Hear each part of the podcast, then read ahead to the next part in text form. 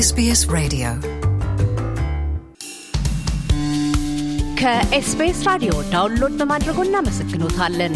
ሙሉ ፕሮግራሙን እንዴት ማድመጥ እንደሚችሉ ለመረዳት SBS dot com dot au slash Amharic ይጎብኙ። ከዶክተር የዓለም ዘውድ አሰፋ ገላው በቴሌቶን የሕፃናት ምርምር ኢንስቲትዩት የወባና ጤና ተመራማሪ ጋር በቀዳሚ ክፍል ባካሄድነው ቃለ ምልልስ ስለ ወባ በሽታ መነሻና መስፋፊያ መንገዶች፣ የወባ ጥቃት ምክንያቶችና አይነቶች፣ ከሰሐራ በታች የወባ በሽታ መስፋፋት ዋነኛ ምክንያቶችን አስመልክተን ተነጋግረናል።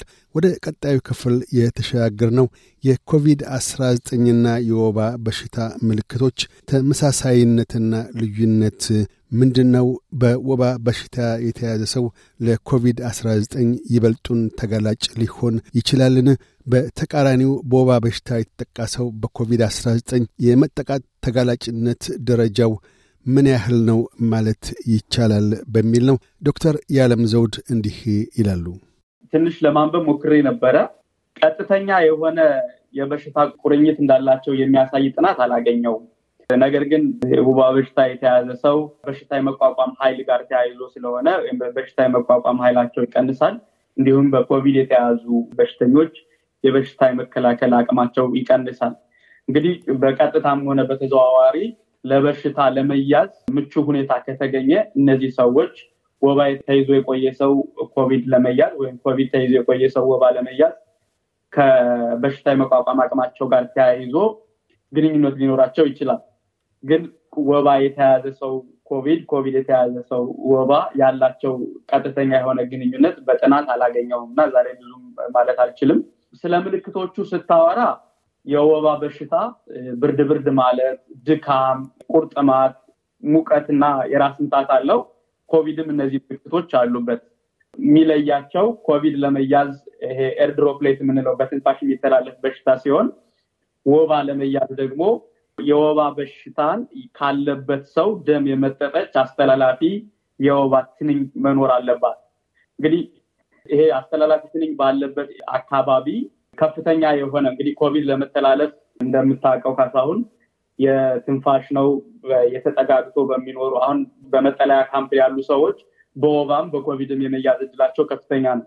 ለምን አንድ ላይ ስለሚሆኑ ትንፋሽ ወደ አየር የሚወጣበት እና እንደፈለገ circulate የሚያደርግበት በቂ space ስለማይኖር በኮቪድ የመያዝ እድላቸው high ነው። በወባ ደግሞ አጎበር የመጠቀም እና የ residual spray ው የመረጨት እንትኑ መኖሪያ ቤት ላይ ስላሉ ከፍተኛ ቁርኝት አላቸው። አንድ ነገር ግን ማለት እችላለሁ የዓለም ጤና ድርጅት ምን ያህል የወባ በሽታ በኮቪድ ምክንያት ቀንሷል ወይም ጨምሯል የሚለውን ለማለት የዳሰሳ ጥናት ሁለት ጊዜ ሰርቶ ነበረ። ሁለት ሺህ ሀያ ላይ እና ሁለት ሺህ ሀያ አንድ ላይ። ኢትዮጵያ አንዷ ጥናቱ የተደረገባት ሀገር ናት እና የሚያሳየው ምንድን ነው በኮቪድ ምክንያት አገልግሎቱ በሁለት ሺህ ሀያ ከ November እስከ December በተጠናው ሀምሳ አምስት percent ቀንሷል በሁለት ሺህ አንድ ደግሞ ሰላሳ ሶስት percent ከ January እስከ March ምን ለማለት ፈልጌ ነው? የኮቪድ ስርጭት መኖር አንድ ሰው በወባ ታሞ አገልግሎቱን እንዳያገኝ ወይም ይሄ health care system disruption ኑን አባብሶታል።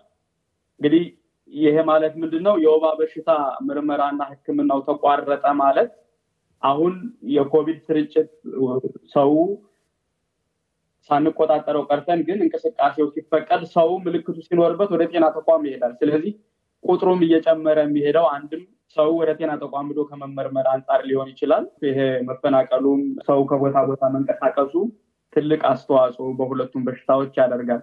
ኮቪድ እንደተጀመረ አካባቢ የኮቪድ መድኃኒት ፍለጋ ሲሉ የማላሪያን ክሎሮኪን የሚባል ወይም መድኃኒት ለወባ treatment ሲሰጡት ነበረ ለኮቪድ treatment ግን ቀጥተኛ ግንኙነት ይኑረው አይኑረው በዛ በኩል ሙያተኛ ስላልሆንኩ ምንም ነገር ማለት አልችልም። በኢትዮጵያ የወባ መከላከያ መንገድ ጠቅለል ባለ መንገድ የወባ መከላከያ መንገዱ ሁለት ነው። አንደኛው የበሽታ አስተላላፊ በሽታ vector ሯ መቆጣጠር ነው። ሁለተኛ ደግሞ አንድ ሰው ከታመመ በኋላ ሕክምና ማግኘት ነው። እዚህ ላይ አጽንኦት ሰጥቼ መናገር የምፈልገው በገጠሩ አካባቢ ወባ የሚበዛ ስለሆነ ወደ ኢትዮጵያ የ vector control የወባ ስርጭት ቁጥጥሩን ለመከላከል የአስተላላፊ mosquito ዋን ለመከላከል በጤና extension ሙያተኞች እንቁላሉ ካቆረ ውሃ ውስጥ ተፈልፍሎ ወደ ትንኝነት እንዳይቀየር የሚደረግ activity አለ። ማጨድ፣ መጠቅጠቅ እና ማፋሰስ የሚባል ይህ ምን ይከላከላል? ትንኙ እንዳይራባ ነው። አይ ትንኙ እነዚህ ነገሮች ሳይደረጉ ቀርቶ ከተራባ በኋላ ደግሞ ሁለት አይነት መከላከያ መንገድ አለ። አንደኛው ርጭት ነው። ሁለተኛው ደግሞ በመኖሪያ ቤት የአጎበር ይሄ insecticide treatment net የሚባለው ነው። እነዚህን መጠቀም ነው። እንግዲህ በኢትዮጵያ ያው እኔም ጤና ተቋም ላይ እሰራ ስለነበረ የአጎበር አጠቃቀም የግንዛቤ ችግር አለ።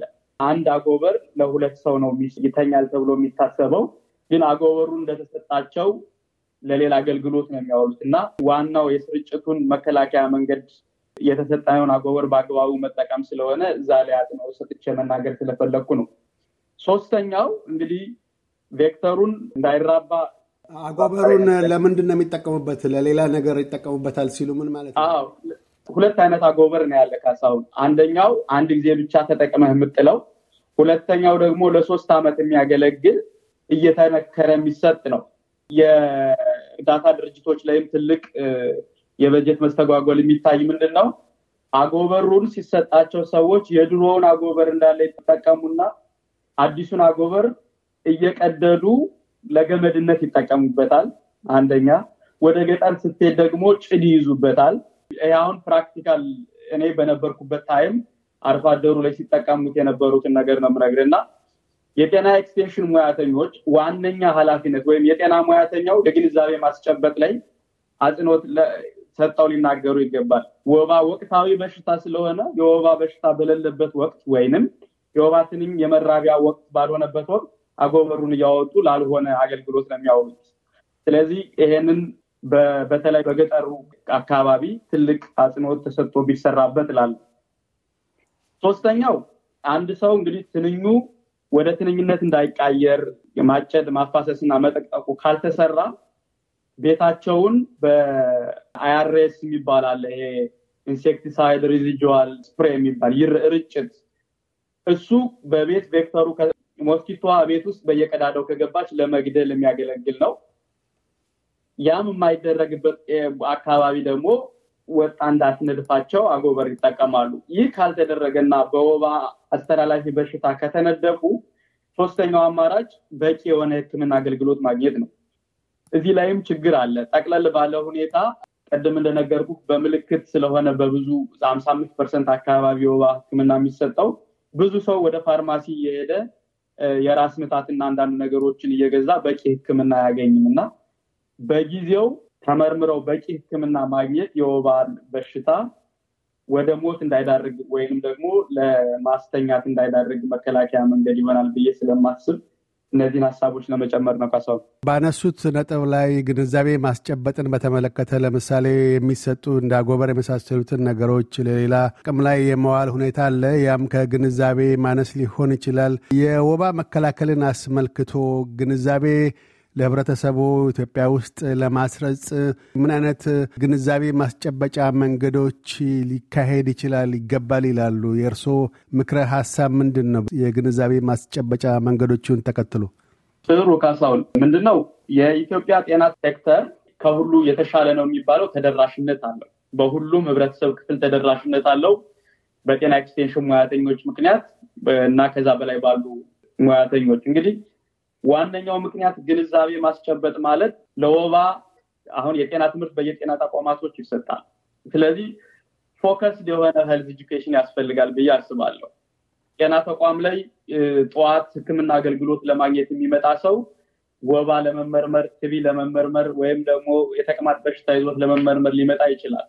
ይህንን ሰው ስናስተምር ወቅቱን የዋጀ ትምህርት አሁን በአሁኑ ወቅት ስለ ወባ መከላከል እና መተላለፊያ መንገዶች ወባ ከፍተኛ በሆነባቸው ቦታዎች ላይ ከላይ እስከታች ማስተማር። ሁለተኛ የጤና extension ሙያተኞች ሰባ አምስት percent ኡን ቤት ለቤት ነው የሚያሳልፉት። ቤት ለቤት በሚሄዱበት ጊዜ የአጎበር አጠቃቀምን እየዞሩ መቃኘት እና ግንዛቤ ማስጨበጥ፣ እነዚህ የወባ ትንኝ መራቢያ ቦታዎችን ማፋሰስ፣ ህብረተሰቡ እንዲሰራ አጽንኦት ሰጥቶ መስራት አንደኛ ይሄ ነው። ይሄ በታችኛው ሙያተኛ ሊሰራ የሚችል ነገር ነው። ወደ ጤና ተቋማት በምንሄድበት ጊዜ ጤና ተቋማት ላይ መንግስትን የወረዳውን መንግስት ሊመለከት ይችላል። በብዛት ይሄ diagnostic microscope እና RDT ባለው መንገድ ሰዎቹን እየመረመሩ የትኛው የወባ አይነት እንደሆነ እያወቁ ቀጥተኛ የሆነ የወባ መድኃኒት መስጠትን ይመለከት ይችላል። እንግዲህ እላይ ላሉ አካላት ግንዛቤ ማስጨበጥ ወቅቱ ስለሆነ በሬዲዮ ህዝቡ ተደራሽነት አሁን ብዙ ህዝብ ሬዲዮ ሊሰማ ይችላል። በሬዲዮ ምን ምን ማድረግ እንዳለባቸው ምልክቶቹስ ምን እንደሆኑ ማስተላለፍ ቢቻል ወይም ደግሞ በሞባይል ጥሪ ሲደውሉ አልፎ አልፎ ከፍተኛ ወረርሽኝ ደረጃ ላይ ከደረሰ እነዚህ ነገሮች ቢሰሩ ህብረተሰቡ ግንዛቤ ያገኝና ራሱን ከወባ ይከላከላል ብዬ አስባለሁ። ዶክተር የዓለም ዘውድ አሰፋ ገላው በቴሌቶን የህፃናት ምርምር ኢንስቲትዩት የወባና ጤና ተመራማሪ፣ ስለ ቃለ ምልልሱ እናመሰግናለን። አመሰግናለሁ ካሳሁን። እያደመጡ የነበረው የኤስቢኤስ አማርኛ ፕሮግራምን ነበር። የፕሮግራሙን ቀጥታ ስርጭት ሰኞና አርብ ምሽቶች ያድምጡ። እንዲሁም ድረገጻችንን በመጎብኘት on demand እና በኤስቢኤስ ሞባይል አፕ ማድመጥ ይችላሉ። ድረገጻችንን ኤስቢኤስ ዶት ኮም ዶት ኤዩ አምሃሪክን ይጎብኙ።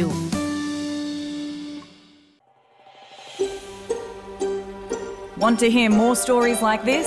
Listen on Apple Podcasts, Google Podcasts, Spotify, or wherever you get your podcasts from.